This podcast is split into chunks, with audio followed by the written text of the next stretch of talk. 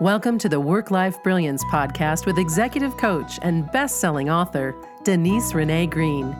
Denise fills each episode with humor, compassion, knowledge, and pragmatism to help you transform your life.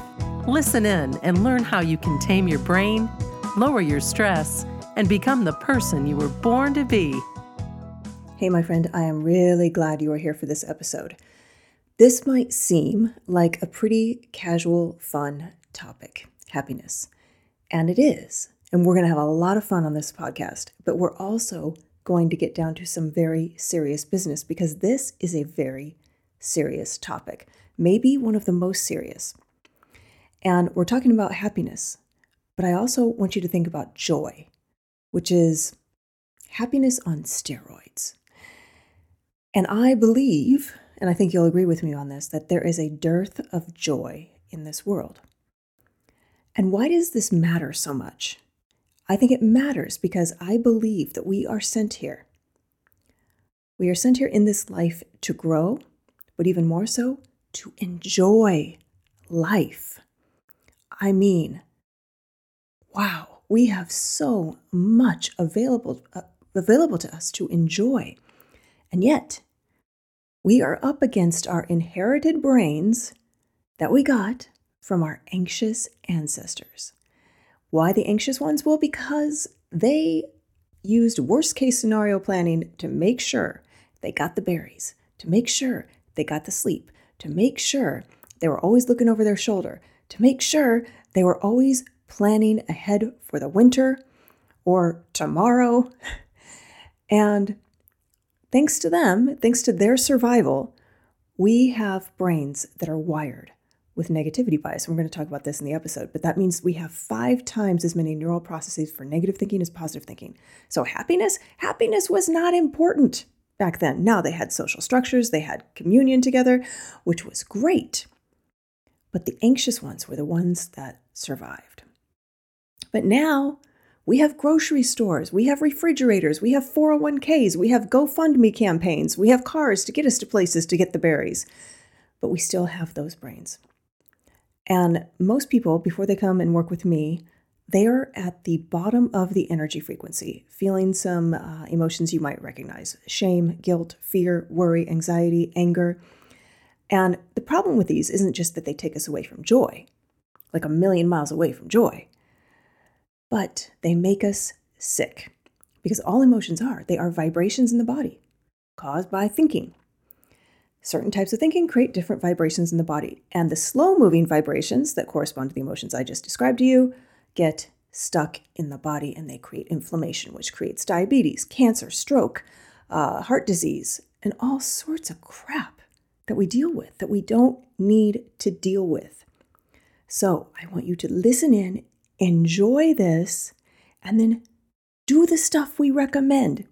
Because you can hack happiness. You can adopt the, uh, the habits that we're going to give you in here, and you can start feeling truly happy, truly joyful. And because your brain's not going to want you to change, it doesn't want you to change, even if you're miserable, you're going to have to take one small baby step. And I would love to hear what that is. So please share in the comments when this is done. And until then, just go and enjoy this episode. All right, welcome everybody, and welcome to my special guest, Jessica Weiss. Thank you for joining us, Jessica. Thank you so much for having me.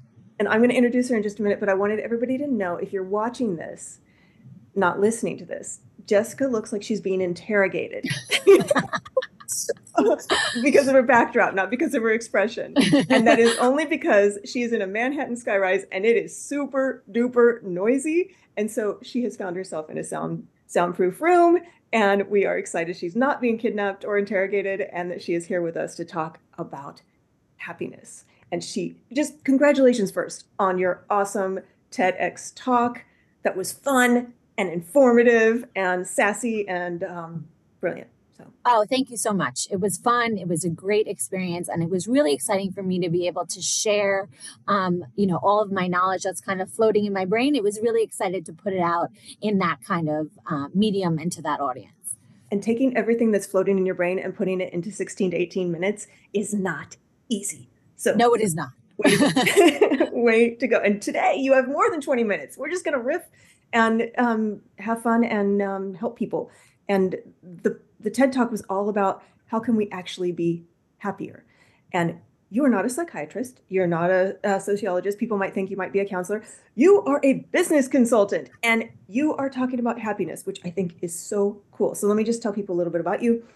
You're an expert in happiness, leadership, culture, and organizational development, and has spent the last 15 years, as if you're that old, uh, speaking to thousands of people, doing tons of research all about happiness. And you've got a ton of clients, including J&J, Pfizer, Coca-Cola, LVMH, Hearst, American Express. So you've worked in the big leagues and um, as a management consultant with the focus on organizational transformation. And you're a lightweight because you only graduated from the University of Pennsylvania and you have an MBA from Columbia. So, welcome. we are excited to have you. And um, I look forward to this conversation. So, thank, thank you. you. Thank you. All right. So, like I said, you were an expert in a field that doesn't typically focus on happiness. It's more about productivity and um, engagement and things like that. And so I just want to know how did you carve out these this niche of interest when it comes yeah. to helping businesses and people?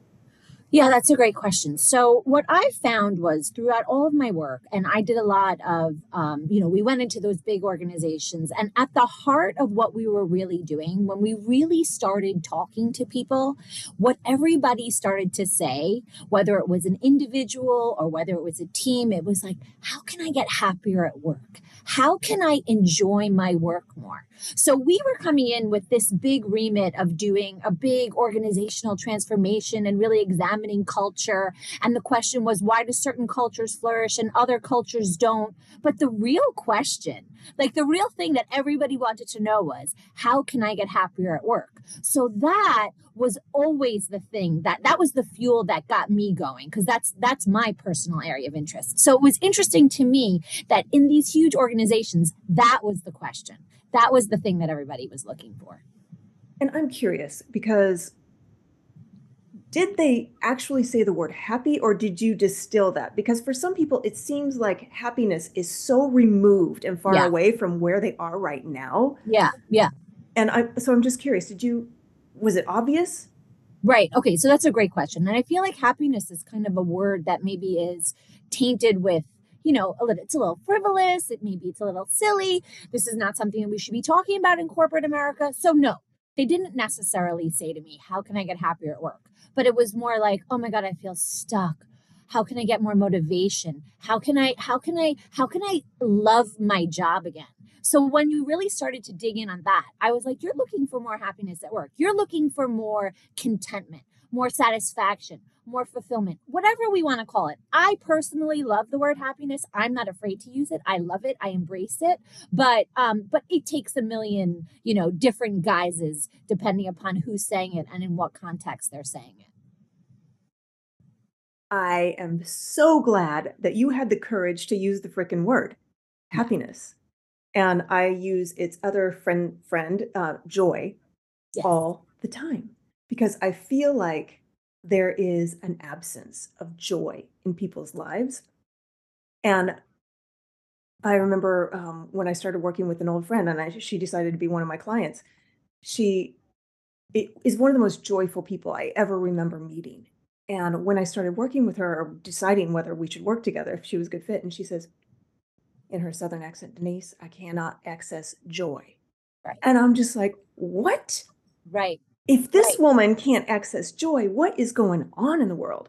And it's just, it's in our physiology, it's it's from our environment. It is really hard without help and without tools like you're going to tell us about because you have researched this to get there. Well, and, exactly that. And I think that there's the thing that's actually really, for me, really comforting around it because I'm somebody who's like as you can see, right, my background is in business and in consulting. So I'm really someone who's grounded in very specific, tangible strategies, right? I want to say, okay, we're talking about happiness, great, fine. Well, but tell me how to do it.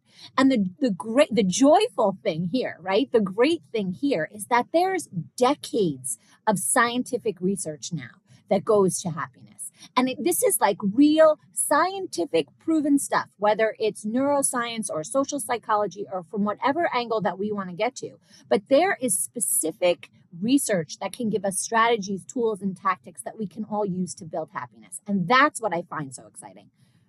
Okay, so I know you got a million of them, but let's start with your favorite. What is your favorite strategy for people to develop happiness? And happiness, people, is not emoji happiness. It's not exactly. it's not outside in happiness. It is Exactly. inside out happiness.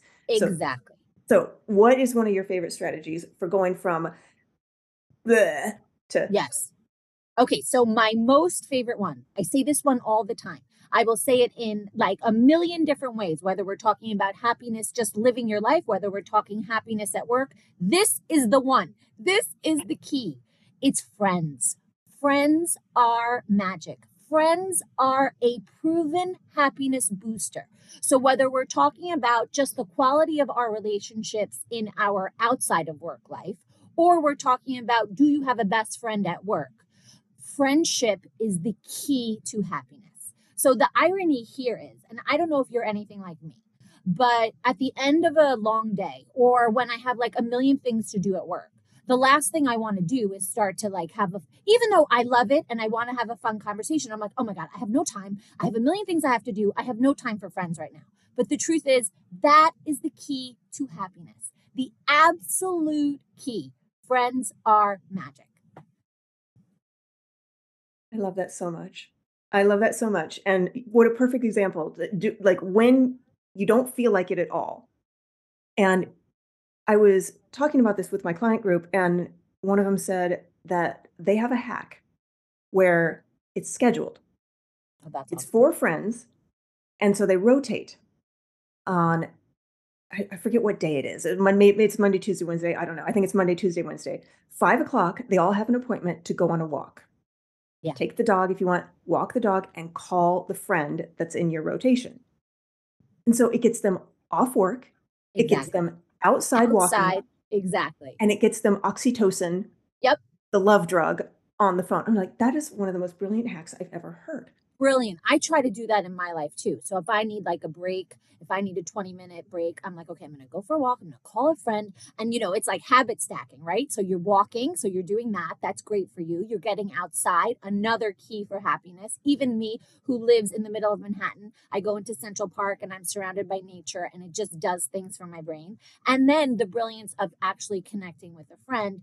I mean, I cannot stress this one enough. We need friends. And it's not about having a million friends. It's just about quality friendships, people who genuinely support you, you know, who will cheer you on, who will cry with you when necessary, who will give you a talking to to get you out of your rut. But friends are the key to happiness.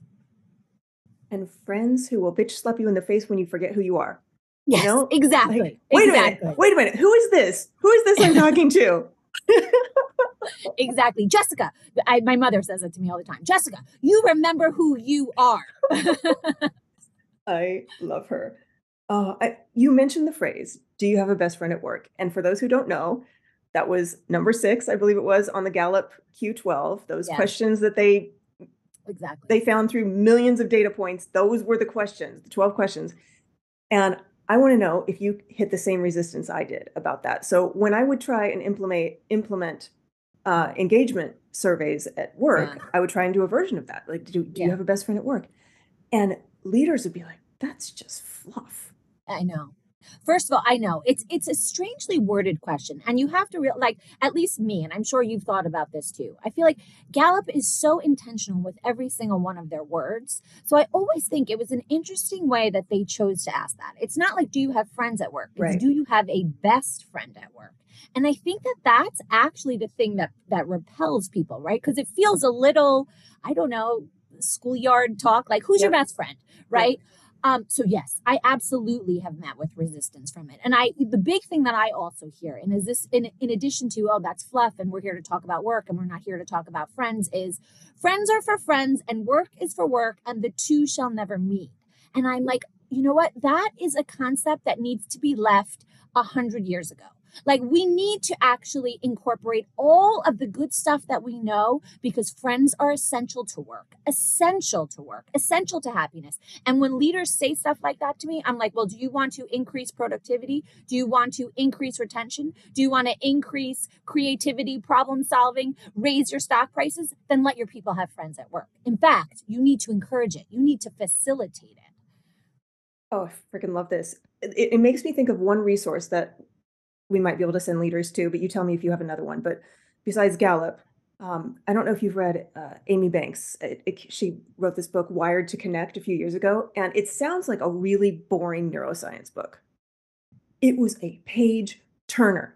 Oh, I haven't and, read it. I need to read it. Oh my God, you're going to love it. You're going to love it. And she's such a good writer, too. She's a wonky scientist who's a great writer, and she's done the research on connection and the vagus nerve, which, as you know, is the major nerve system in the body that regulates the autonomic nervous system, which means if it's not working, you're going to be stressed out and very, very sick. Yep. And you won't be able to socialize. You won't have the basic need, you know, the basic ability.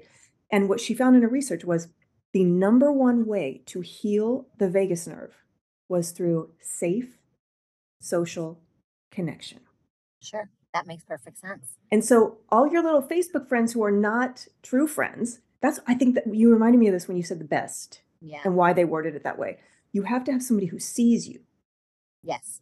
And who you can say anything to. Yes. Without feeling judged. That is the friendship you're talking about. Exactly. It needs to be a genuine, authentic connection. And in fact, the research has even shown that in order to have genuine friendships at work, the relationship or your conversation needs to go beyond work. You need to be able to talk about personal stuff. So like there are certain earmarks that that will tell you when your friendships at work have moved to a different level. And it's that ability to start to talk about personal stuff that really um, transforms the connection to exactly that that genuine, true, and you don't need many. To be perfectly honest, if you have one, I think you're good to go.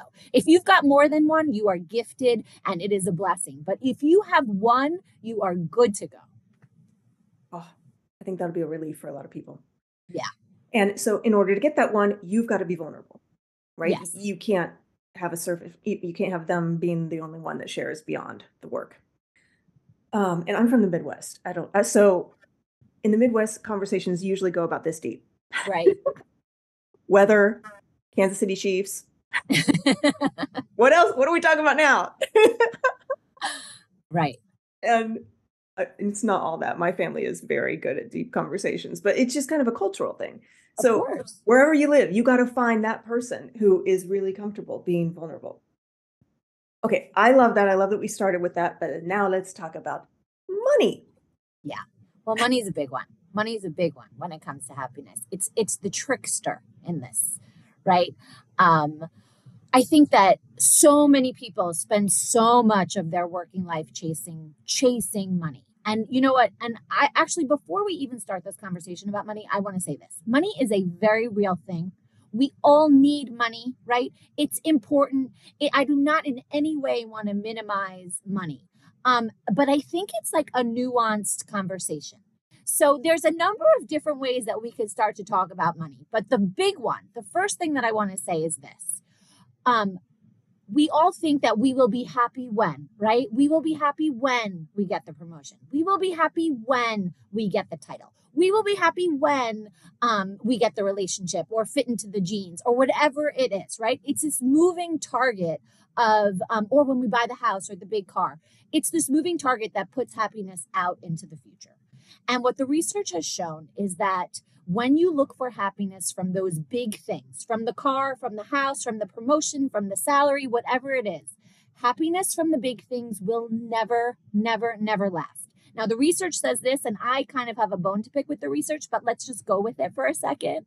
Um, the research says happiness from the big things will last at a maximum six months. But from my personal experience, and I don't know if you found this to be true, Denise, it, it doesn't it doesn't even go for six months. Like you don't even get a six month um, you know, reprieve from from when you finally get to achieve the big goal and you're like, okay, now now I have the happiness. Now now it's here. Um, it's never six months. But but that's the first thing I want to say about happiness. And if anybody does and what you're money. saying, if anybody does what you're saying, they should look up hedonic adaptation Exactly. because you just have a baseline and you just keep changing your baseline once you get something new. Unless, unless you practice happiness in the now and gratitude in the now for Yes. that big boat you bought or that Tesla new version you bought or Yes. something like that. So, uh, so should we talk about? We have so many places we could go. We could. well we there's one thing that. that i want to say about about money and it's uh, there's and and i think that this is something you know in addition to what i just said so don't spend your time chasing the money the money is not going to bring you happiness how many times have you either coached somebody or had a friend who's taken a job because they've you know oh my god how could i not take this job it's quadruple the salary double the salary it's guaranteed to be awesome and then they're like oh my god i have made the biggest mistake of my entire life i don't care how much they pay me this job is not worth it, right? I mean, we've all heard that a million times. But I do want to say this one thing about money because this is kind of something that like sticks in my in my straw. Is that the is that the expression stick it in your hat or whatever it is? a bee in your bonnet, something. There you go. That'll work. um, it's this. There was a study probably about 10 or 15 years ago, and I'm sure you've heard of it, where they said that once you make $75,000, once you make 75K, no money above that 75K will bring you increased happiness at work. So, in other words, someone who's making 75K, somebody who's making 150K, somebody who's making 500K, the money is actually irrelevant to their happiness at work. And this was like a really popular study. There was there's a guy who's all over, I don't know, Instagram or LinkedIn, and he's like, I pay everybody 75K. I took a the CEO, I Hmm. took a cut to I, I think there's actually some like dark part of that story that we should probably leave out. But anyway, um, but you know, I now only make 75k as though 75k was this magic number. And research, more recent research on the 75k, because I was always like, how is that possible? Like, I- I mean, seven. I understand what the, what you know what the kind of the premise is there, right? 75k, you can pay your bills, you you can eat, you can kind of function, and and you're not miserable. You're not you're not unhappy because of your lack of of money. But I have to say that if you make 75k or you make 475k, there there might be a different level of happiness, right? There might be a little more happiness with a little bit more money. It is by you. no means the key to happiness, but I think it's silly to kind of say 75k is the answer to all things money when it comes to happiness. I think the conversation is a bit more nuanced than that. Do you agree with me? Absolutely. And and I know a lot of people I'm here in the Bay Area, you're in Manhattan, would say like 75K is like what? Like Yeah. um, but even that, there is a threshold, I think is what we're hearing. You, you need because the brain has negativity bias and the brain has scarcity bias. We're always hunting for more resources. So Yep. we're not going to change that about the brain. So you need some level to allow you to have ease Yes. and comfort and then um, whimsy because we all need uncertainty too like oh uh, should we go on this our sailboat or our thing like so yes you need depending on what your needs are uh, to meet that threshold but then Right. after that i totally agree with you then after that i will tell you i can guarantee if we could call him up now if we asked richard branson if his toys make him happy Right. there would be an absolute no. Does he enjoy his toys? Yes.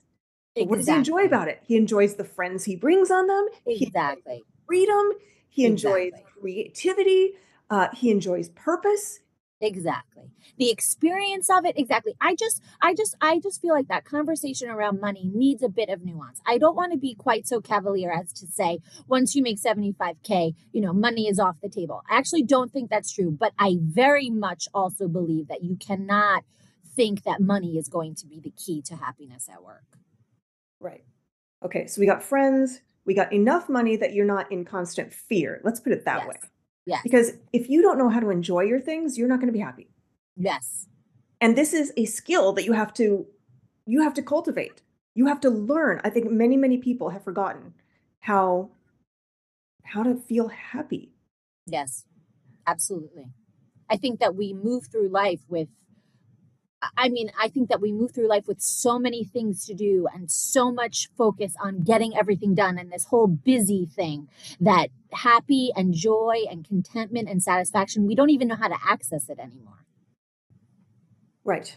Well, I'm gonna sh- show a little chart in just a minute that I, that I use that helps people access it. But but you have some tools. So um, first of all, we've talked a little bit about money and jobs. So there is something besides how much you're paid. Because Sure. if you have a job you hate, you're not going to be happy, no matter what they pay you, like you said. So uh, you found that there are two main char- characteristics. There are probably a lot, but two main ones that you have to have in your job in order for that job to feel happy, no matter what it's paying you. So Yes, exactly. what are those? So no matter what you do, I don't care what you do, it doesn't matter what your job is. Your job needs to have these two characteristics in order for you to start to feel happiness at work. And the first one is that you have to feel that your success is earned. You have to feel that you deserve this job, that you did something to get there, that your hard work landed you in this spot. So the first one is that you have to feel that your success is earned. And the second one, um, the second one is this you have to okay the second one just flew out of my brain so just give me one second No worries, no worries. I'm gonna I'm gonna ask actually say something because yes um, tell me I wrote down a note. I love what you just said. And here's the crazy thing. So so I work with women. I, I work with some men too, but I work with women.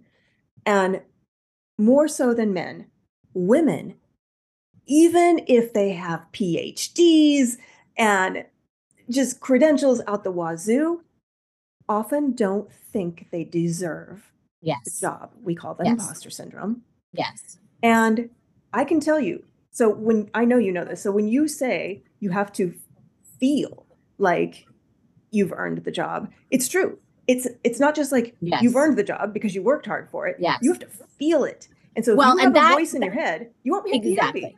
exactly and that leads me right to the second thing I thought it might. Thank you so much. The second one is this you have to feel a sense of purpose with your work, right? You have, and that, let's break down the word purpose because I feel like purpose sometimes is this really big concept that is kind of another one that's very difficult to access. But it's this you have to feel that you are doing something in your job that somebody could not do for themselves, whatever it is. So, whether you are a doctor finding a cure for cancer, or you are somebody who works in a retail store who has given somebody the most gorgeous pair of sunglasses they have ever seen in their life and they feel like a brand new person. But you have to feel in your job that you are doing something that they cannot do for themselves. So your success has to be earned and you have to be doing something for somebody that they cannot do for themselves. Beautiful. Um, I'm thinking of like hairstylists, beauticians. Exactly. It's anything. I mean, there's a great story where, um, you know, JFK visited, um, you know, this was like during the whole space, uh, you know, the space, you know, when we were racing Russia to get to um, to the moon. And JFK visited NASA and he, you know, was like a, a greeting line. You know, he was reading, meeting all the scientists and everybody who works at NASA up and down the entire line. And he met one gentleman and he said, What do you do here? And he said, Well, I, I take care of the facilities and I be sure that everything is in proper order. And really, what my job is, I make it so that these guys can put somebody on the moon.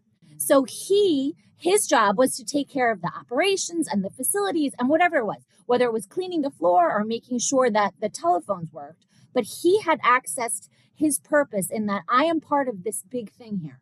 I am helping somebody. I am I am doing my part to put a man in the moon. or woman. But now, Or woman. Now, At that not, time, not, it was a not man. back then. Not back then, as you know. Um, I love that. So it's not just that you're using your strengths. He was probably good at what he did. I mean, that's important. Gallup said that was important. Uh, but how are you defining what the meaning is of those strengths that you're using?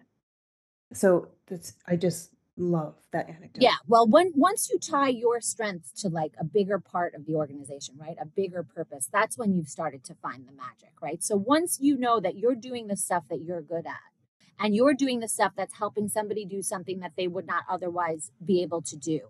And then if you could actually tie that to the greater goal of the organization, that's really now we're starting to really you love where you work.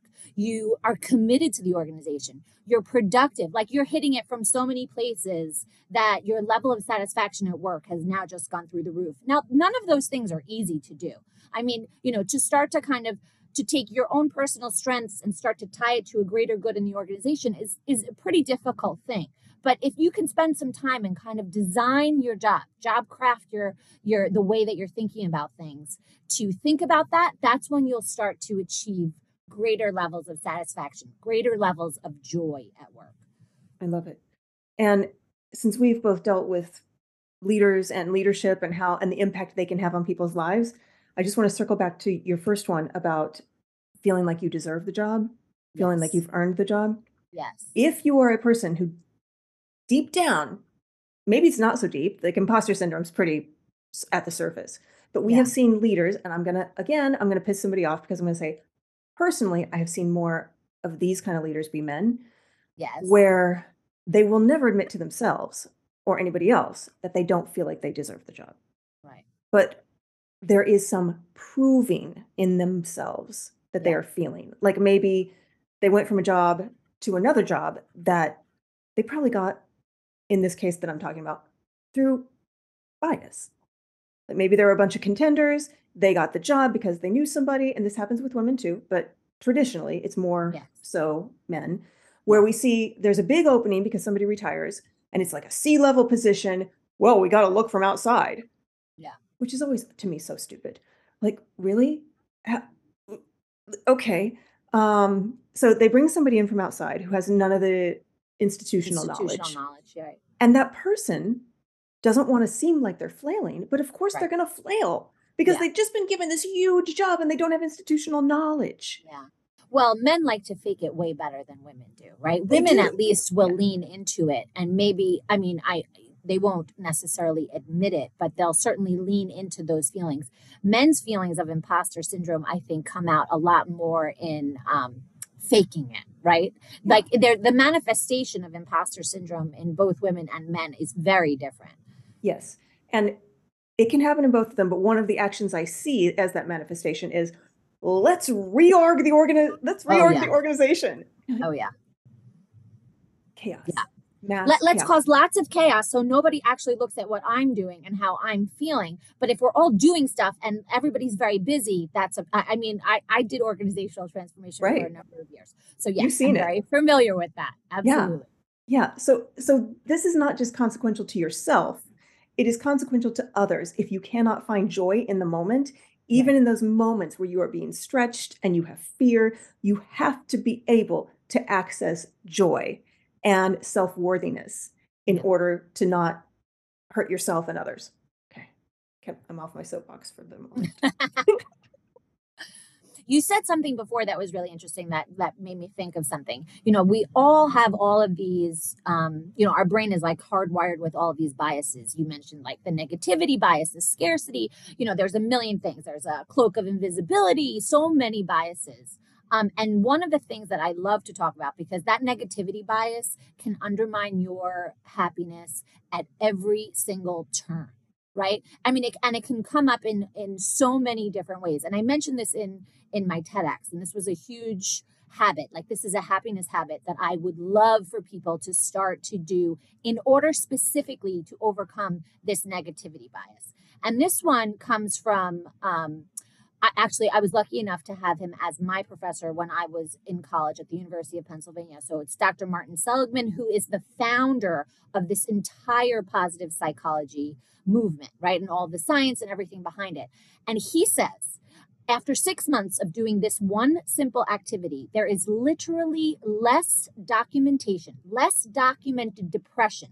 So we are talking like medical condition here. And when I tell you what it is that you have to do, you will laugh at me. But once he said there is in six months less depression, I implore everybody to do it. And it ties directly into this negativity bias. And I call it keeping a joy journal, right? And it goes right to that joy idea. So what I say that you need to do is every night, before you go to sleep, write down three things that brought you joy.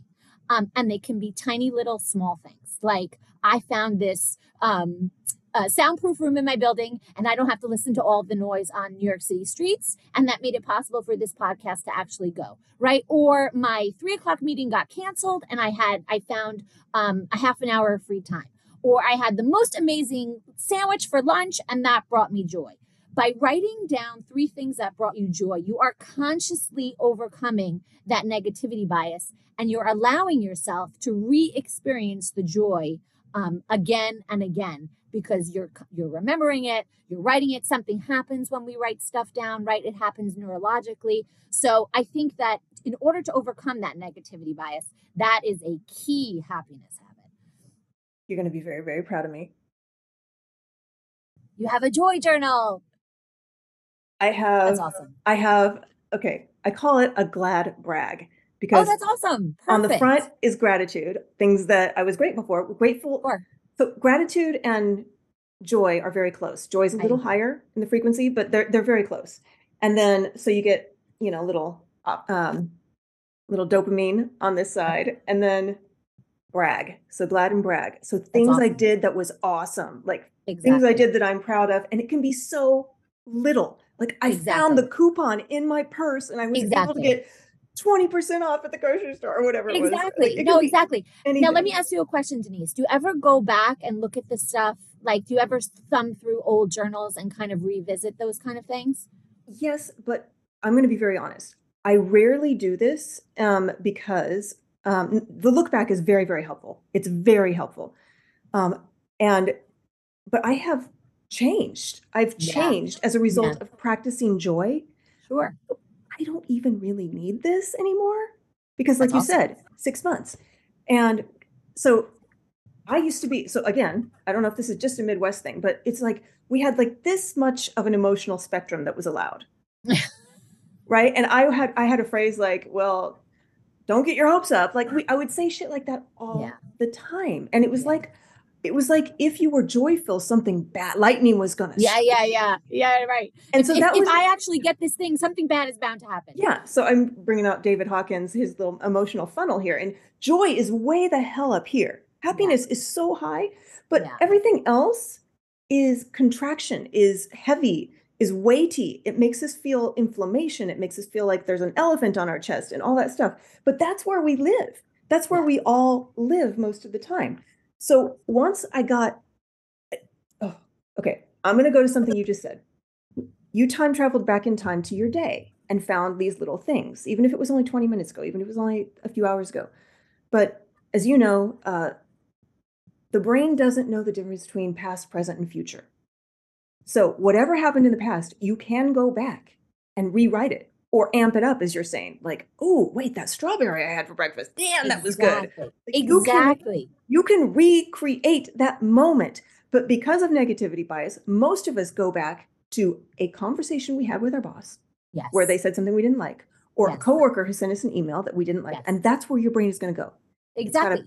track for that. And you have to be careful. So what you're telling us to do is intentionally go back in time and find the joy in something. And then yes. then you'll start to be able to do it more in real time.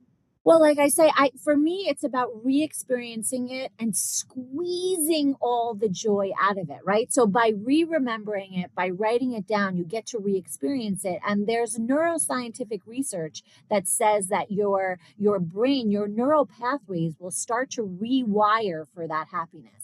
So the more that you can re-experience it, you're growing, you're actually growing those parts of your brain to experience more happiness. So I think that that negativity bias happens to all of us, right? You can get 10 great things and one crappy thing, and you are focusing on the one crappy thing no matter what you do. Um, by but by doing the joy journal and by kind of retraining your brain and getting out of that, you know, our brains are not hardwired for happiness. We've got to do stuff that's gonna pull us out of it. But that one is so easy. And Dr. Seligman says it's less depression, so I am on it. it's such a good one. It's such a good one. And when um, another little tool you can do, it's not quite happiness, but um, for the brag side of it, Yeah. because a lot of people are beating themselves up all the time. They can't find something to be proud about. Yeah. I literally have a go to moment in my brain where I will go back to when I was a decent softball player in the sixth grade. Yeah. It's the only time I've been a really good athlete. I don't know why, but there was, and I remember pitching a no hitter and catching the line drive that was the last out. And for me, if I go back to that moment, I can feel the serotonin just like filling me up. So right. pick one cool thing you've done in your life. It doesn't matter how little you were, it doesn't matter. As long as it was awesome, you can go back and feel it And then That's it might be exactly easier for you to do the joy stuff, you know? Exactly right. And I will say, I'll build on that just to take it to the present moment. Let's say something great happens to you. Take yourself outside and enjoy a sunset or whatever it is. Go for ice cream. Sit, do whatever it is. Like stack another activity that brings you happiness. It's whatever it is. It's up to you. So whether you're eating an ice cream cone or you're sitting in the park, but you you're you're stacking the joy. You're remembering this one experience. You're putting another beautiful experience on top of it. So you are squeezing the joy, squeezing the happiness out of it. I love that. I love that so much. And you might want to call it a celebration stack or Oh, a I love it. or a savor stack, Yes. Yes. right? Yeah, I love that because then you're associating a reward, like, oh, with something that happens all the time. Oh, sunset. Wow. You know? Yeah. No, savor the sunset and stack it onto this, like associate it with that. Oh, Yeah, next time you yeah. see a sunset, you might associate it with happiness. Again, new neural pathways for it. Woo, love it. Love it. Um, okay. There's another thing in your talk that I just want to understand better, which is day tight, day tight compartments. Can you say a little Sure. bit about that? Yes. Okay. I love this one. So this one is from Dale Carnegie, um, who wrote a very famous book. Who in the talk I say it was in the 1940s, but I have now been corrected that it is the 1930s. Okay. So this man's book has been, and it still is. If you look on Amazon right now, um, his book is like you know top. I want to say top 50, but it's beyond top 50. It's how to influence friend, how to win friends, influence people, some combination of that. But look, the book has its own issues as it comes from the 1930s, and you can imagine. And some of it is hokey as hell. But there are some really great kernels that you can pull out of it. And this day tight compartment is one of the things that he talks about. So, this is what this one is about. So, if you imagine that, you know, kind of think about the movie, I'm sure you've seen the movie Titanic, right? So in the movie Titanic, you know, there's that pivotal climactic moment where the boat springs a leak um, and it's down in the steerage and water comes rushing in, and this is going to be the downfall of the entire ship. Well, now what ships have, and probably more than, you know, I'm sure this goes back in the 1950s or whatever it is, but the captain of these huge ships have the ability to press a button. And they press a button, and these huge, massive steel walls come down. So wherever the leak is, they can contain it, right? They bring down these steel walls and the leak becomes contained to this one little compartment. It becomes a watertight compartment and the ship can no longer sink. So the ship is able to continue on with its journey and we've isolated the problem by bringing down these huge metal walls. Now, what I say is if you ever have an anxiety, if you ever have a worry, if you ever have those annoying freaking voices in your head that sometimes won't shut up, what I am suggesting that you do is you bring down the walls, right? You isolate it, you compartmentalize it in your brain, and you really kind of use that visual of bringing down these walls. You create a day tight compartment where you're putting those worries, but you're isolating it and you're continuing to move forward with your goals, with your journey to get to your destination. But you're not allowing the leaks, the anxieties, the worries to get you off course. So I loved that analogy because I think that a lot of women struggle with that ability to compartmentalize. I think, to be perfectly honest with you, I feel like men are a little bit better at this than women are. But if you can create a compartment for those worries and allow yourself to keep moving forward, you will do yourself such a favor when it comes to happiness. I love that. I have not heard of that. I'm going to try it. I love it. And it probably helps to tell yourself something helpful. I'm thinking about the Titanic thing. Like, yeah, it's still there. I mean, you can't erase that it's gone, that you can't just like magically the water's gone. Um, but it's not harming anything. It's all going to be okay. We're going to be okay. Exactly. You've isolated, it's still happening. It's just not derailing you. You're not allowing it to pull you off of what it is that you really want to accomplish. Yes, it's going to be there. It's annoying. We've got we've got tools to to shut that stuff up too, but bring down the walls and allow yourself to continue on with your journey. I love that. Okay, there's one thing um, I just want to say before we leave with people, and also we need to get um, how they can contact you, um, and anything else you want to tell us. But I'm this may not be a distinction we need to make, but I just want to tell people there is talking about happiness and saying you're happy, and then there is feeling happy. And if you are really, really stressed out and anxious, that energy, literally, everything is just everything around us is vibrating. That particular vibration of fear, guilt, grief, shame, whatever, um, shame is the heaviest. They're heavy. They get stuck in your body. And just check in with us right now. You can, if you're if you're experiencing fear or anything like that, just go into your body and feel where where it is. For most people, it's in their chest. For some people, it's on their shoulders. So we don't even have to call it an emotion. It's just a feeling. And then I want you to do any of these assignments that Jessica has given you. Pick the easiest one, the easiest one, and then feel in your body where something different is happening. It might feel like a flutter. Uh, it might feel like relief. Yep. It might feel very unfamiliar. But it is Pressure lifting. yes, it is pressure lifting. So, and it may take a while because you have all the inflammation from all the fear and the worry and the doubt and the guilt. Guilt Yep. is second only to shame in terms of heaviness. Yeah. And you can imagine why we have those. We have those emotions because they keep us sociologically safe. Like, Ooh, if I have guilt, then you know, I'll, I'll be small and I won't piss people off and stuff like that. So they make sense from an evolutionary perspective. Um, but you'll drown in them. Back to watertight compartments, you'll, you'll drown in those emotions. So it if you're doing the journal, but you are not actually feeling, feeling the the feeling in the body that corresponds with that thing, it's not gonna work. No, that's exactly right. And I said, write down three things that happened to you that day that brought you joy. Let's be honest. Some days there are not three things. Write down one thing. That Mhm. works too. Write down, do it, you know, take these kind of habits because truly they are habits. They are happiness habits. Take the habits that work for you, give them some time to actually build and you will it is this it is in the science. Like this is not words. This is science. This is proven proven strategies. But give it some time to work and you will feel it. And it is about so much more than talking about it. In fact don't talk about it at all. Just do the stuff. Just do the stuff. Talking about it in this case might almost be counterproductive right? Because if you talk about the lack of happiness that you're feeling all the time you're going to be really you know you're going to put yourself on a spinning top around oh my god why am i not happy but start to build the habits. The habits will bring happiness. And you can um, maybe walk a dog and watch how the dog reacts to the environment. And, Absolutely. like sniffing something and the, the tail starts to wag, or seeing another dog and the tail starts to wag. And, Exactly. um, yeah.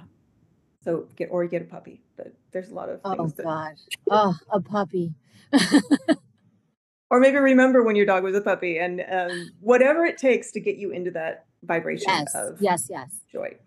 For me, it's also swing sets. Ah, swing sets is a good one. If I walk by a swing set on a walk, I will get on the swing set. Oh, really? That's great. For me, it's really just, I mean, and this is ironic coming from a, a New Yorker who's lived in New York her whole entire life, but being in nature does it for me. I just feel like there's something about being in nature that just lets me go, like I, I don't know what it is. I can't I can't explain it, but it must be Yeah. something in the vibration and the energy and all that stuff. Absolutely. Yeah, absolutely. And people can walk in nature but have their head full of anger and all that stuff. So, it, but when you really focus on nature and you really just allow yourself to be present in nature, that stuff will melt away. So, brilliant. Okay. Uh, anything else that we need to cover? Well, there is one thing, And I will say this: um, it's another key to happiness at work, and it's it's a pretty easy one because it's just kind of a very introspective exercise. So I would challenge your your audience to think about this. I feel like at work, oftentimes we're so focused on all of the stuff that we're not good at. Everybody always likes to talk about the stuff that we need to get better at, right? And we feel like we're not doing a good job unless we're focusing on the weaknesses. We got to fix the weaknesses, fix the weaknesses. And I challenge you to do this focus on your strengths. Do the stuff that you are good at every single day. If you do the stuff that you are good at, now sometimes it's a little bit of a tall order to figure out, okay, what is it that I'm actually good at? But if you give yourself a moment to think about it, but if you do the stuff that you are good at every single day, you will feel infinitely more satisfied, content, fulfilled, happiness at work. So stop focusing on all the weaknesses and focus on the stuff that you're good at. Absolutely. And there is probably somebody you could delegate the stuff you're not good at who is good Exactly. at that. So if you can Exactly. figure that out, wait, you like doing that? Well, I just feel like we need to change the conversation. I understand to a certain degree, like, you know, we want to get better, we want to be a, a, a more well rounded human being at work. But I really think in all of that talk about weaknesses and opportunity areas, we forget to get good and better at the stuff that we're good at. And we're all good at stuff. You just need to access that stuff. It's so true. It's so true because otherwise you'll just be debilitatingly sad. Exactly. exactly. All right. I love it. Can I ask you a few uh, fun questions? Sure. All right. When you were little, was there something you wanted to be when you grew up, or was it just always management consultant? Yes, it was clearly always management consultant and also happiness expert. No, when I was little, what I wanted to be was a ballerina who on the side was also president of the United States. that gives you big insight into who I am as a human being. Which brings me to my second question. if you could appoint a president of the United States and you knew that that person was going to be okay, like they weren't going to be, you know, harmed in any way, like, Yeah, yeah, and it was going to go okay, and they were going to be able to use their strengths and they were going to be able to be happy, who would you appoint? To be president of the United States. Oh God, this is a big one. Um. You can have a few or none. It's like, Well, okay. I would do, you know who I love, who I adore, and I love her whole life philosophy. And she has built one of the most amazing businesses that we all like category transformation. So I know that she um, has the capability and the potential to do it. It is Sara Blakely, the founder Yes. of Spanx. oh, so good. love good. her. Love her, right? Perfect. So good. She would be great president. Plus, Oh she's got that whole I love Lucy energy, which I adore. She'd be perfect. So many good things about her. She um could have imposter syndrome because she Yes. doesn't have. I don't even think she. I don't even know if she has a degree. But Yeah.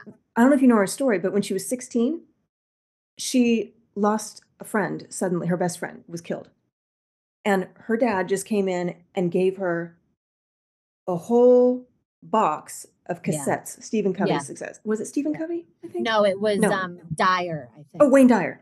Yeah. One of those guys. Yeah. um, one brilliant, Yeah. higher evolved, um, high reading people, and it was her lifeline. Yeah. I know to hear her talk about that is fascinating. It's so fascinating, and she, she is one of those people who feels fear but doesn't let it stop her because of Yeah, all I- the I things she love her. did. I love her. And she's creative and she's I I, I adore her. I have to I'm- say I'm I'm, very proud. I'm very proud of my choice. Let's do it. I, I'm clearly I'm very excited about your choice too. Um, all right, and so for those people who are having trouble lifting themselves to joy, there is another little hack that I have all of my clients do. I have all my clients create a playlist of awesome, and every song on it has to be something that elevates them. So it may not elevate me; it has to elevate them. So, what would be or is your number one song on your playlist of awesome that always makes you feel happy when you listen to it? mm, okay. Um I'm having like a Harry Styles moment. I'm enjoying Harry Styles. So I feel like there's got to be some song that Harry Styles, I don't know, as it was, I don't know. Yes, His- that's what I was music- thinking. right? His music just makes me joyful. So I'm going to Totally. say as it was.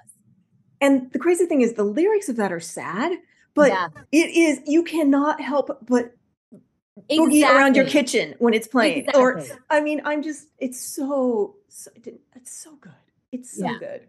All right, I approve of all of your answers, Excellent. Thank you.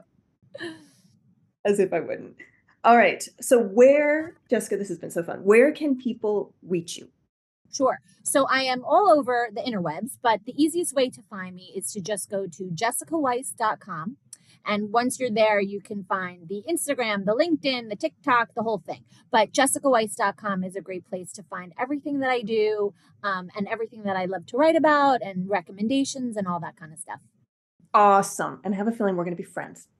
Awesome. I love it, Denise. This was so much fun. All right, thank you so much for joining us today and sharing your wisdom. Thanks for listening to Work Life Brilliance. If you like what you heard, the best compliment you can give us is to share this podcast with a friend. And we greatly appreciate your favorable review to let us know we're helping you become a more brilliant version of yourself by listening in.